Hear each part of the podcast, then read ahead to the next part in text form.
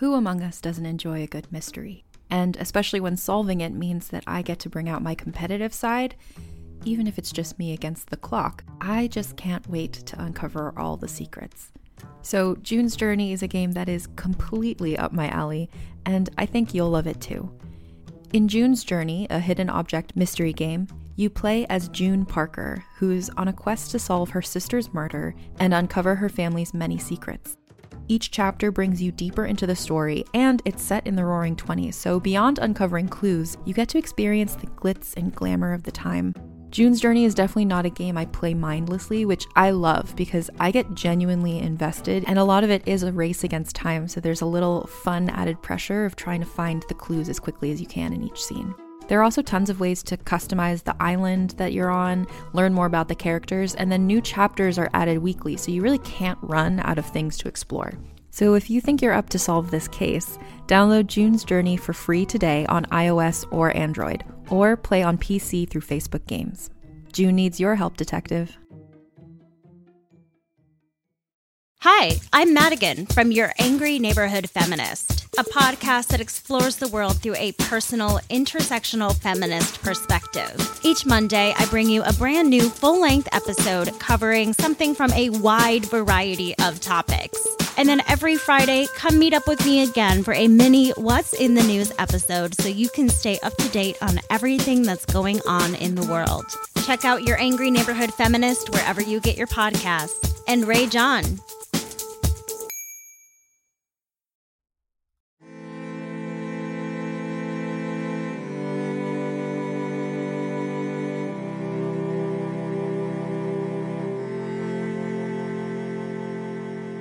And welcome to Vulgar History, a feminist women's history comedy podcast. My name is Ann Foster, and today I'm really excited to share this author interview with you. So, the woman who I'm talking to is Mattie Kahn, whose book has just been published this week, and it's called Young and Restless The Girls Who Sparked America's Revolutions. It's such an interesting and necessary book, and she and I talk about in this conversation when she went to write it, she's like, Well, surely someone has written a book like this before, and no one really has especially not one that's kind of readable and fun and interesting. So she's literally looking at girls, like teenage girls. It's, you know, the concept of teenager wasn't invented until the 20th century. So she, but she's looking at previous years as well. But basically, young unmarried women and how they came together to spark various revolutions throughout the history of America. And it goes right up to the present day. It's such an interesting book. I know that there are young people who listen to this podcast, and I hope that this episode and this book, if you're able to read it, will make you feel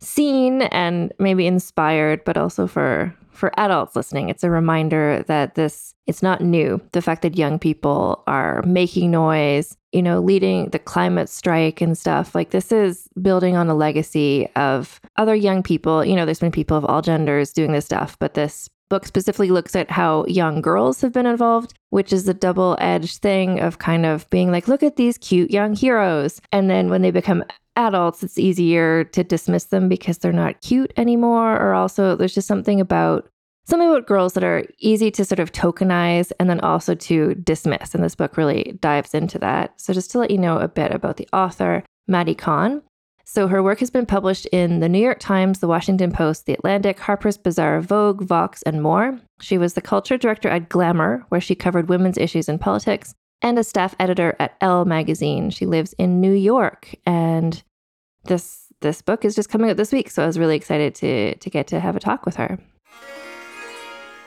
So I'm joined today by Mattie Kahn, author of Young and Restless: The Girls Who Sparked America's Revolutions, which is a new nonfiction.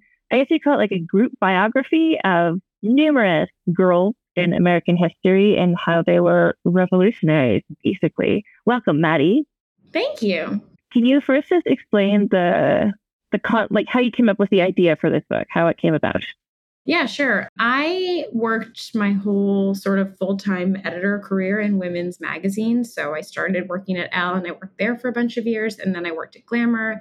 Um, and in the course of working in those places, I felt like I was coming across a lot of incredible young women. I profiled Greta Thunberg, whose name I think basically most people know, uh, the Swedish climate activists. And I talked to the teenagers from Parkland who were leading the charge against gun violence. And this was also around the time that Black Lives Matter was coalescing, and I was reading about huge 30,000 person marches that were being planned via Twitter DMs and among high school students. And I thought, there's something really amazing about this generation of young women. And I thought, you know, that might be something I want to explore. And so I started thinking that maybe I would write a book about what was going on with this cohort of young women in particular. And then the more work that I did and the more that I read, the more it became clear that this was actually a very old story and that young women have been on the forefront of social change in a way that America seems to have amnesia about uh, in every generation, pretty much, and in almost every major social movement uh, for progress. So that was true in the early labor movement of the 1800s, where Factory workers went on strike, most of whom were young, unmarried women and girls. And then obviously that was true during civil rights when students really helped lead some of the efforts for change. And uh, that continues to be true until today. So the project started with one set of parameters and then it got much, much bigger. Uh, but yeah, that was kind of the origin story for me. And how did you like? Do you go into it with sort of an idea of which which decades mm-hmm. or which stories you're going to look at, or did that kind of mm-hmm. develop as you were starting to research? Well, initially, actually, I thought, well, the concept of a teenager isn't that old. It's sort of an invention of the 1930s and 40s. And I thought maybe the story would start then, that as soon as America sort of developed a vocabulary for this period of adolescence, that's when the story would really begin. But then when I did more research, I felt like I would be shortchanging these amazing young women from an earlier time before we necessarily had the language to describe what stage of life they were in. And so then the timeline stretched back even further. I think one of the things that I thought a lot about and that took a, a long time to figure out was how I wanted the book to be structured. I knew that I wanted to go in chronological order and I wanted to sort of provide this alternative history of social progress in the US through the lens of teenage girls. But it's hard to choose. You know, I could have filled several books with the stories of amazing young women. And I had to figure out what are the parameters that are going to decide who is and who isn't in the book. And so one of the things that I did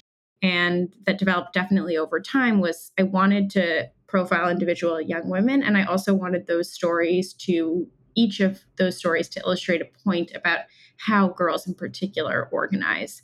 And so the book is both chronological and, as you said, sort of this group biography. And also, I hope that each one of sort of the main stories of these chapters explains a little bit about how girls do their activism, whether that's through, you know, leveraging friendship as a tool of organization, or it's about uh, the value of self presentation and protest. And that definitely took longer to figure out. And I felt like I started writing the first draft before I totally knew how it was going to go. And over time, it became clearer and clearer that this was, you know, both a chronological story and also a story that I hope answers the question of what makes girls such capable activists. And I really found it really interesting. Like I knew broadly, like some of the eras and things you're talking about, like the labor movement and the civil rights movement, suffragettes and things like that. But you also honed in on some specific people whose names I had never heard. And you were really, I was impressed with how you were able to find, I don't know, for lack of a better word, like intersectional stories. It's not like here's a bunch of white girls in America doing stuff. It's like, no, you have people who are um, Chinese immigrants. You talk about like obviously the civil rights era, but like you really, you're not just talking about just the white people. And even when you are talking about just the white people, you do like mention like, and you know, heads up, like this, it was different for black people and stuff. Like, so it's not just the history of white people. So yeah. You, yeah, I imagine that was part of your intent was to totally yeah i think that i think one of the things that it, you're at a disadvantage of when you're ever you're talking about women's history history in general is yes a lot of what we have recorded we have because the people who are deciding whether to keep or toss you know written accounts oral accounts those kinds of things someone had to be deciding those things were worth preserving and so it's always, always going to be an uphill battle to tell a complete picture of, or even a more partially complete picture of what history looks like, since, of course, a lot of what people decided was worth preserving is a story of white people and of white men in particular. And so I, I, there, I wouldn't even have done the project if I didn't feel like I could at least include stories of people, yeah, who didn't appear in the history books I read in school. And as I always say, like I got a great education, or I felt like I got a really great education, and yet these stories were missing across the board. So it is always a bit of um, a process of sort of panning for gold to find the stories of people whose names you might not know. I think that uh, one of the things that felt really important to me was to center the voices of the girls themselves. So, in also in choosing, I didn't want to just choose young women of any background where all the stories were told about them and we didn't have anything in their own voice. So, for example, you mentioned Chinese immigration. Mabel Pinghua Lee shows up uh, in the chapter on the suffrage movement. And what was amazing was to find the minutes from the organization of Chinese students that she was part of that included her speeches, you know, the things she said on the floor. It just felt like this. I don't know, like an echo through history to be able to hear her in her own voice. And I think one of the things you have to be conscious of when you're telling other people's stories for them and they're no longer here to tell them themselves is to think, how can I center their voice as much as possible. And so when I was looking for these other stories, you know, Mexican immigrants, Native American stories across the board that weren't our conventional image of white history, I wanted to be sure that I had those quote marks, that there were places where I could put the voices of these young women. And I will say, every time it felt like a huge privilege. Um, and nothing would thrill me more than for some of the names of the women in this book to start to feel as familiar to people as the names that we know better from our high school education. I wanted to also ask you about so I think it's in the very the introduction of your book. You're talking about one of the inspirations for the book was when you first found out about Sybil Ludington, yeah. American Sybil. But then as your the introduction goes on, you're like, oh, my God, this is a great story, and then you learn who she was. And then you learn the next layer of like, oh, actually, but did she do that? Oh, actually, there's other people who did other stuff. Can you talk a bit about your journey with that? Yeah, I think one of the things that's interesting about doing a project like this is you do, and I think this is true of writing in general, at least for me, when I'm being honest, is you go into things like this and you kind of have hopes for what you'll find. And you do, I think, have to check yourself a lot to say, like, am I seeing what is really here? Or am I seeing what I want to see from this story? And it's true that Sybil Ludington, who is reputed to have ridden farther and faster than Paul Revere to warn her father, who had a militia in sort of early America around the time of the Revolutionary War, that the British were coming, that story has been told ad nauseum by people who are interested in the metaphor i think i would say of sybil ludington she's this teenage girl. She's done this this physical feat in service of military power, uh, in, in service of being a good daughter and warning her father. I heard first heard the story, which I mentioned in the introduction, um, when I was covering former Congresswoman Carolyn Maloney for a story for Elle magazine. Maloney was trying to raise money to build a women's history museum on the National Mall, which is a project anyone can read about. It's been going on for like 25 years. But the story of Sybil was so powerful to the people that she was talking to because it was like, here's this example of this unsung American girl. And talk about whiteness. I mean, she has all the qualities I think that we think of as valorous, I guess, a good daughter, white American girl capable, resourceful, all these things. And when I first heard the story and I was thinking about this book at the time, I thought like perfect opener for me, you know, I, ideal, just what I'm looking for. And then when I started doing research into her, I found this really checkered historical record with people, some historians saying she did do that, some scholars saying she probably never she never did and no way to really find out. I mean we don't have there's no you can't pull the surveillance footage you know? There's no way to find out exactly what happened. And in a way i found it to be an even better place to begin to open the book with the reality that some of these things are unknown and also that women's history like i said because it's been deemed unimportant for so long or not even not even evaluated in terms of its importance, just totally ignored, there's always going to be a little bit of a feeling of quicksand when you're wading through the archives to try to figure out what really happened. And I think that she became an even better place to begin because throughout these many decades in which her story has been invoked by feminists, by people fighting, you know, by people trying to preserve daughters of the American Revolution, you know, on the other side of the political spectrum. Her story has always been useful because I think the stories of extraordinary girls have always been useful to people who are trying to make an argument about where this country is headed. And so I wanted to open the book with her and the question mark next to her contributions to American history because I think anyone who's telling a story like this also has to interrogate themselves, which I felt I was doing a lot during this process of why am I foregrounding these stories and what am I trying to say about American girls by telling them. So it was a useful check for me. And uh, what do I personally think about Sybil Ludington? I'm sure she did something. But I also think our desire to ascribe this kind of quality of greatness to her says a lot about what we want from American young women.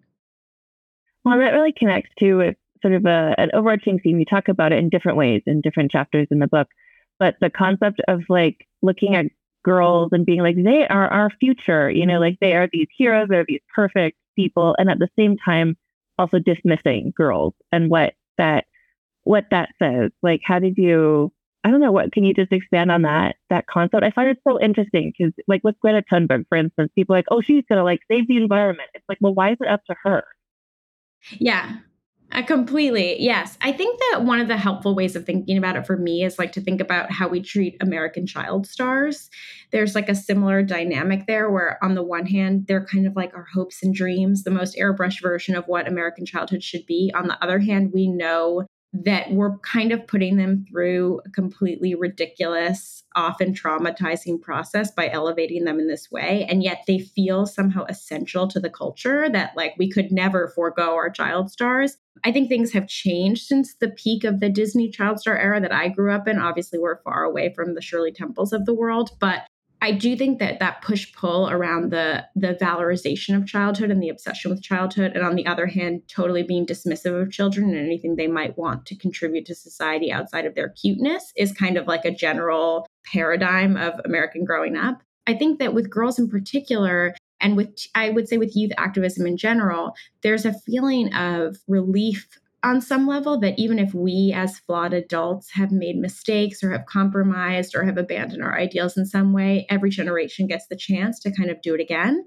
And to see principled young people in a culture that is frankly obsessed with youth, I think stokes a lot of enthusiasm from people. But when you listen to what people like Greta or other climate activists or anti gun violence activists, what they actually say is often, I wish I didn't need to be here. Greta has certainly said that tons of people involved in in you know trying to get gun legislation passed have said that why is this my job? Remind me why do i have to do this? I like to remind people kids can't vote you know most high school students can't vote. Their their microphone is really the only leverage that they have in public being able to be heard. And so we as you know the voting law passing group of people in society have a lot more power. And it's kind of, I think, a tricky way of absolving ourselves of responsibility to say how amazing young people are and how inspiring they are. We actually have a lot more that we could do than they can. And yet it feels nice to sit back and say how incredible they are and, and what good they're going to do for society.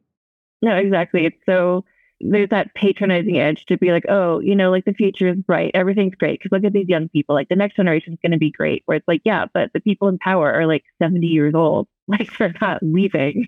Totally. And I think that it, it, I think one of the reasons why, one thing that I tried to understand when I was working on this is why is it that there are these girls in basically every single generation, and yet their stories fall out of the historical record. And I think one of the reasons is because what people will say or what people on some level will think is that young women are great communicators and they've been amazing messengers for causes throughout you know the years but they don't have strategic power they're not political actors the way adults are i think that's ridiculous. That's one of the things i try to show in the book is that often the way these girls were organizing was incredibly strategic. They're not just mouthpieces. They really are sophisticated political strategists. But I think one of the things that we risk is we move the the sphere of power into one group of people, like you said, a lot of white men in their 70s and, and increasingly in their 80s, and some women. And then we move sort of the spotlight onto young activists we need those things to come closer together. Uh, this isn't a huge part of the book, but I am always interested in sort of the policy solutions that will start to give young people more political representation. It really can't be enough to say they're such good messengers for these causes and not take seriously what they think should be done about them. You can't say young people are our future and expect them to fix things and then not give them a seat at the table to be heard on what they think needs to be done. Well, I thought it was interesting too in your chapter about the suffragettes, where you do like one of the kind of main characters of it is Mabel Pinghua Lee. And you mentioned like she was a young girl at that time and she was among many young girls. And I think you say something about that the suffragette organizers were mostly women, like adult women, but they were like, but they knew the PR of it. Like they, if they had young women in their parade, like in their marches, that would look good. So then they, so they knew, they recognized the power of having young people involved, which is not dissimilar to nowadays, really. Yeah, I mean, I think of the suffragettes, they're such an interesting example too, because, you know, when you think about that movement, it's this I think is true in all social movements, or, or I would say at least many, but it's particularly stark in the case of advocating for the women's vote because it was so clear and so palpable that the way to win that battle, you had to get they didn't have the voting power that was going to be needed to give them the right to vote. So you have to win over people who kind of have a basic interest in keeping things the way they are. The people who are empowered to give women the vote are men, and no women can vote until they until men give women the power to vote.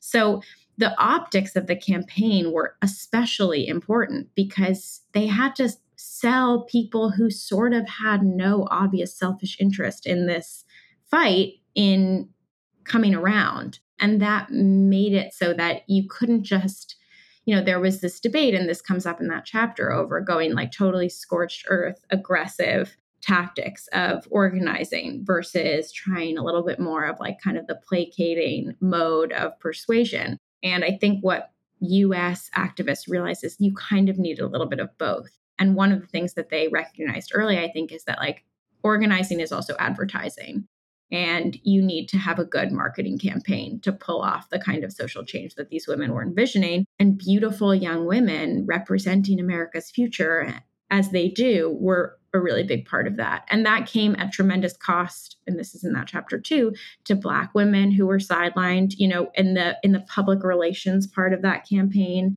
and to people like Mabel who were treated as you know being a chinese immigrant as she was kind of as a curiosity fetishized in this way even though she was an extraordinarily capable and talented organizer in her own right and so one thing i wanted to be sure to do was to never justify the real marginalization of certain women or other groups of people in favor of the overarching cause. I think we all have to be honest about who was sacrificed to achieve whatever progress is achieved, you know, in all of these movements. Well, and I think with with Mabel and with some of the other figures who you follow, and you're saying you're looking at their actual words, which means you're looking at when they're giving speeches and things. So you're following them into adulthood.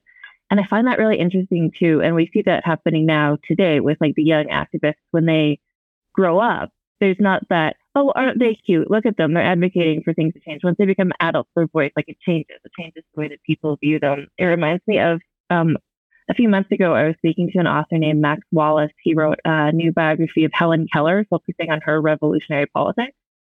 And it was a really similar thing there where people are like, oh, she's this deaf blind girl at the well. Isn't she inspiring? And it's like, yeah, but starting from age about 18, she was like a like rabid, like socialist, like she wanted to like destroy capitalism. And I was like, mm, but she was so cute when she was young. So it's just a way to dismiss, like if you focus just on what people do is when they're kids, that it's a way to sort of dismiss what they do as adults in this weird way.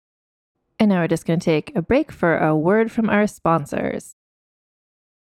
My name is Jenny Owen Youngs. And I'm Kristin Russo. And together we spent six years watching every episode of Buffy the Vampire Slayer one at a time, podcasting about each and every one. Our podcast is called Buffering the Vampire Slayer, and you can learn more about it at bufferingcast.com. Listen wherever you get your podcasts.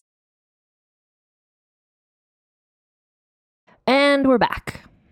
Totally. And I also think that, and this is a, that's a good example of it too. I think one of the obsessions with turning some of these activists into celebrities, it's a complicated thing because on the one hand, the visibility undoubtedly helps the cause to a degree. You know, we talk more about climate change in in in the public arena. I think Greta did help that undoubtedly. She got people to pay attention in a way that they hadn't been paying attention to tons of grown people who were saying this is a huge problem. And also, you know, the weather got increasingly bad and everything's falling apart. But let's leave that on the side. But on the other hand, I think one of the things that is very common that happens a lot to young activists, both men and women, is that in a way, the obsession over the cuteness, the articulateness, the precociousness is also a way of kind of separating the person from the movement. It's a way of turning them into a star and not grappling as much with what they're asking for.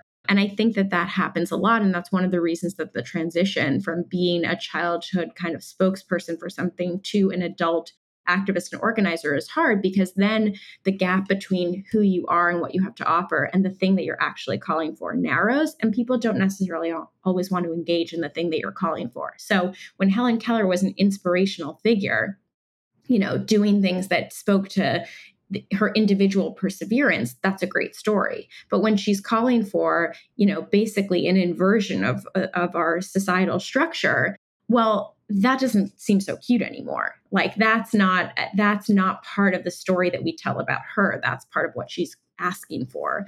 Um, and i think that's something that increasingly because i think young people now are so sophisticated people are really aware of. And it's hard to see if you're an organizer and you want to achieve certain kinds of social change it's hard to see your own identity be used kind of against the thing that you're asking for. And i was very interested in talking to you know once the people that are in the book were, are still alive after you get past sort of the civil rights movement in asking them about how that felt to see themselves turned into kind of a cultural commodity when really they had been trying to redirect attention to you know a certain thing that they thought was really wrong I thought that was such a like the way that your book you mentioned before, like it's done chronologically, which I found really helpful. I don't know, and interesting. Just to, but it also shows like generation after generation, like the young girls were organizing in very similar ways, getting after present day if we go back to the very first chapter, I was honestly so surprised at how long ago your first story was about the Lowell girls. Like you were saying, like 1836. And I thought, 1836?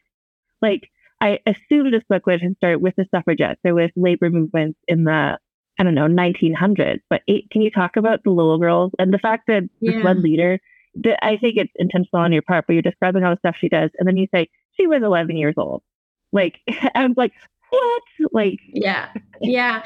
So I was, I uh, like I said, I thought that I would begin at the the sort of phrase adolescence. The idea of the adolescent is an invention of the 20th century. It starts really in the beginning of the 1900s, and I definitely thought like that's where the story will begin because at what point do young women recognize themselves as something other than little kids and women like when does that middle stage which is the piece of things that's most interesting to me when does that come into being so the Lowell Mill girls, who I came across years ago, and actually credit to Rebecca Traister, who has written the books Good and Mad and All the Single Ladies. The Lowell Mill girls are mentioned in both of those books. I had come across them, I think, just as a reader of those books. And then I can't remember why they came back on my radar when I started researching this book. But what became fascinating to me and what felt like making that the perfect place to begin was that basically in the 1800s, these textile mills begin to be built alongside the rivers in the American Northeast, and uh, they need a workforce. And farmers aren't going to give up their family farms to go work there. And the sort of mastermind of the mills decides, why don't I recruit kind of, for lack of a better term, anachronistically, teenage girls. These girls who are not yet married, who are old enough that they're already helping on their family farms. I'll pay them, and then they can earn this wage. And he had initially envisioned this workforce as like a turnover, uh, you know, 100% turnover workforce where girls come and do this for a few years they end up getting married a new generation of girls replaces them. It's not meant to be a career. It's meant to be sort of a holding pen between being a young young girl and being a married woman. And i don't want to romanticize these mills. I mean it's brutal hard labor but it also was one of the first opportunities that these girls would have had to earn their own money, which I think any person who's ever gotten that first paycheck knows it's an incredibly powerful thing. And it meant that these girls were living together away from their families for the first time ever. And so, accidentally, it sort of invented this high school like environment in the 1830s where girls were together away from their parents, away from their siblings as a social cohort long before they would have been expected to go to high school. Certainly, it's just the beginning of women's colleges and it's this opportunity to exchange and share and talk and dream and fantasize and have these kinds of future plotting exercises together outside of the nuclear family and it became a place where girls for the first time articulated kind of what they wanted from life in a way that no one had ever asked them to think about before. And what I loved about the chapter and what I was insistent on including was the way the girls shopped and the way they spent their money informed what they felt entitled to. So they start buying their own shoes, they start buying their own dresses for the first time. And as they kind of round out their personalities through these material things, they start to feel like it's not fair, the conditions here. We're being worked too hard, we're not getting paid enough. And the process of kind of having their own sense of self, their own self worth, partially as this weird result of this workforce meant that they decided to strike and that they wrote up this constitution for themselves, complete with a preamble that sounds a lot probably like a constitutional preamble that most people would recognize.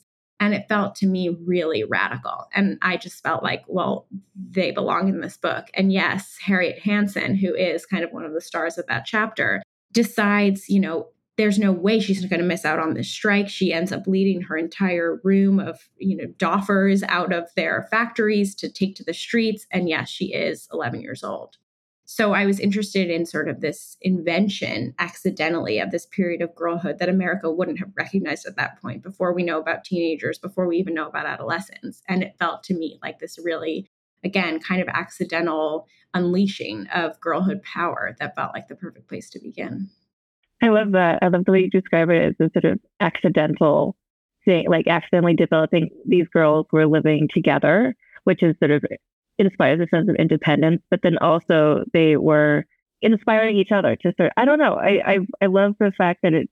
I think that's the sort of thing that people who want to inhibit or reduce the amount of education for girls or to amount like people are banning books and stuff. It's like, oh, young people can't get ideas. And this is showing people just got ideas not by through education specifically, but just through proximity, just through sort of being together and inspiring each other. Like you can't stop people from getting these ideas.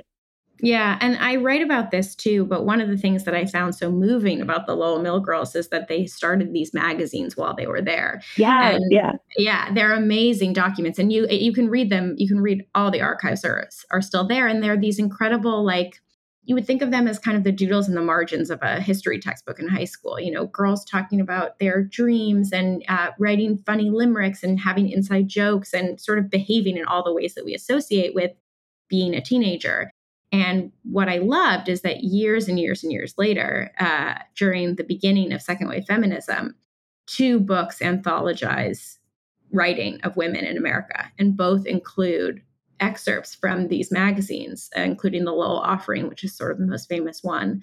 And you would think, you know, these strategic, political, radical second wave feminists, like what are they doing, including the the musings of 11 year olds in these compendiums of and anthologies of women's writing.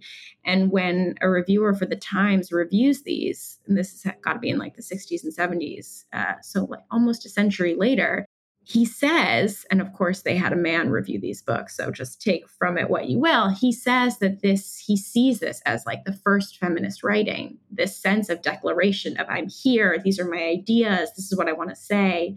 And I really sometimes feel like I could just cry thinking about it. I think that that's so powerful that for generations, young women have said, This is what I think as a way of declaring kind of who they are. And so that also gave me this amazing arc that the second wave feminists and people today do see as their own roots, the Lowell Mill girls. It justified even more for me why they are part of this story. Well, and speaking of feminism, So I said I think we're you and I are a similar age, but it I also, I really resonate with a part of the book where you were saying, like, growing up, you were attracted to causes, you know, like environmental causes and things like that. But like feminism was just kind of like, uh, no, that's not really a thing. Like that just felt to me, um, like old fashioned. It's like, oh, we don't need to worry about that anymore. Like that's all been solved. Like yeah. everything is fine. I felt like and, that for sure. Yeah, exactly. And you said something like that in the book as well. And I was just like, oh yeah, no, because I didn't see myself. I didn't consider myself a feminist until I was in my 20s when I started to actually pay more attention to what was going on in the world. But it felt like growing up like in the 90s, just sort of like, oh, that's just sort of like, that's for like older women. That's for like women who are like baby boomer age who like go and I don't do a drum circle together. And I'm just like, well, that's just kind of a quaint thing. It didn't used to matter. So what do you see like in terms of the young people that you've talked to more recently? Like what in terms of them and the word feminism and embracing it.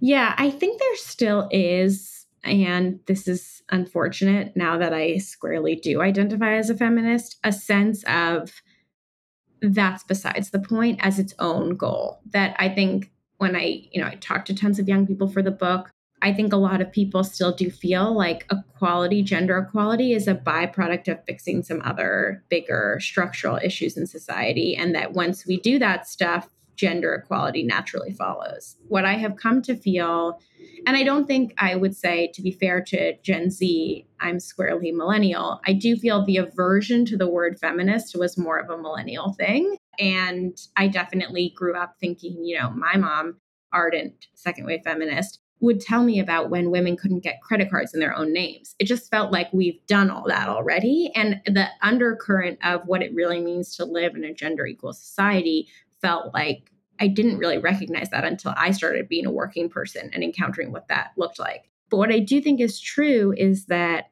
sometimes it can feel like we have other more pressing issues, like the annihilation of the planet, for example. Certainly, I think during you know the George Floyd protests, and and I I can understand this completely.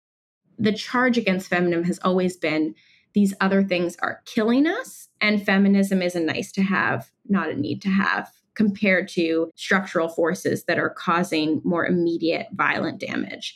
I think what a lot of people have come to recognize now that we're living in a post Roe society, sexism is deadly and lethal, um, and women die of it really every day. Uh, what I think Gen Z is smart about is recognizing that part of that is connected to and needs to be ameliorated by fighting the gun violence epidemic, for example, which disproportionately hurts women, dealing with climate change, which on a global level is going to disproportionately affect poor women of color. And I think that the way in which overlapping global crises make sense to them means that feminism is inherently embedded in these issues in a way that I don't know that when we were young we fully recognized. So credit to them.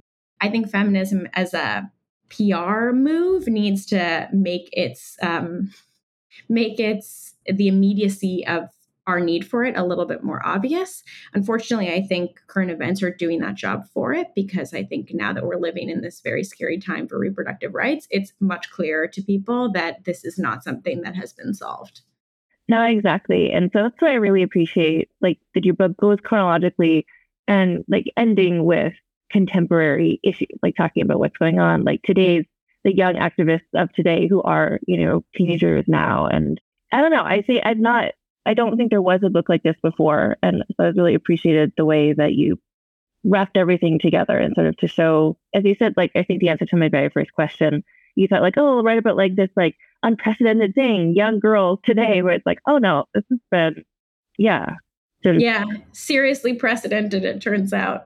Yeah, and one of the things I want, I hope that the book does is because it's this collection of stories, that it makes it harder to forget again about the contributions of young women. So that hopefully whoever comes after Gen Z won't feel like they are the first people to be doing this. And I also think it really is a tactic of the status quo to accelerate that process of amnesia it's much harder to start again than it is to recognize that you're building on this incredible foundation. And so, if young women really understood and were allowed to really understand, and we see this now with all this policing of education, if they really were allowed to see themselves as part of this continuum of women who have organized to try to make the world better, it wouldn't feel necessarily quite so daunting as it does now, thinking that you're the first person to recognize these issues. Um, and so, I would love for the book to be that touchstone to say, you are building on incredible, incredible work of previous generations, and that work can be done. And the older women who did this before, a lot of them are still around, and they would love for you to ask them what it was like when they were teenagers, you know, fighting these battles. And I think that is in a lot of ways, there are parts of the book that I think are a little bleak uh, for a story about um, the incredible qualities of teenage girls. But I think the hopeful note is that I do believe intergenerational organizing is the answer to some of the feelings of burnout and resignation that young women feel. And I hope that the book is a reminder to people that this work is ongoing. People have always been doing it, and we have pushed things forward. I will say I didn't feel quite so optimistic last summer when I was re editing the chapter on Roe uh, to account for recent developments on that front. But I have huge faith in young women, and, and writing this book has only given me more. I think that's a beautiful way to end this conversation. I know that there are some, there are young people who listen to this podcast, which startled me when I first figured mm-hmm. that out because I just thought I was, you know, like I discovered as a feminist women's history podcast, and I just figured that my audience would be adult people. But like I've heard from like eighth graders, like people in high school who are listening to it. So I think that this book is, and that's sort of why I was really drawn to your book to be like, yeah, like let's talk about young girls in history and how they've always been organizing and speaking out and stuff. So I think it's really great to have this book as a reminder to adults as well as yeah. sort of inspire younger people. And I like to tell people too if you've ever read a book that had any kind of military history in it, you've read about and taken seriously the history of teenage boys. So here is your opportunity to take seriously the history of teenage girls, which deserves to me no less attention, no less admiration. I think people often forget the soldiers that you love to read about are 18, 19, 20. So I think we can make room on our shelves for one book about the incredible contributions of young women. Well, thank you so much for joining me today. Thank you for having me. So, again, the title of Mattie's book is Young and Restless The Girls Who Sparked America's Revolutions. And it's just come out this week. So, you'll be able to pick that up wherever you get your books from. And there's a link in the show notes so you can learn more about her and about her book, um, and also links to buy the book as well. And so, this podcast is Vulgar History. You can follow us on Instagram at Vulgar History Pod. I'm on TikTok at Vulgar History. You can find transcripts to, for recent episodes at vulgarhistory.com. Those are done by Aveline Malik of The Wordery. I also have a Patreon, which is patreon.com slash Ann Foster Writer, where you can get early ad-free access to my podcast and also some bonus podcasts only available for Patreons only. I also have a merch store, so you can go to vulgarhistory.com slash store that's the good link for people who are in the US. If you live elsewhere, just in terms of shipping costs and stuff, I recommend using the alternate store, which is vulgarhistory.redbubble.com. And anyway, I hope you're all having a nice day when you're listening to this. And I'll be back next week with some more episodes. So until then, keep your pants on and your tits out. Vulgar History is hosted, written, and researched by Ann Foster and edited by Christina Lumagi.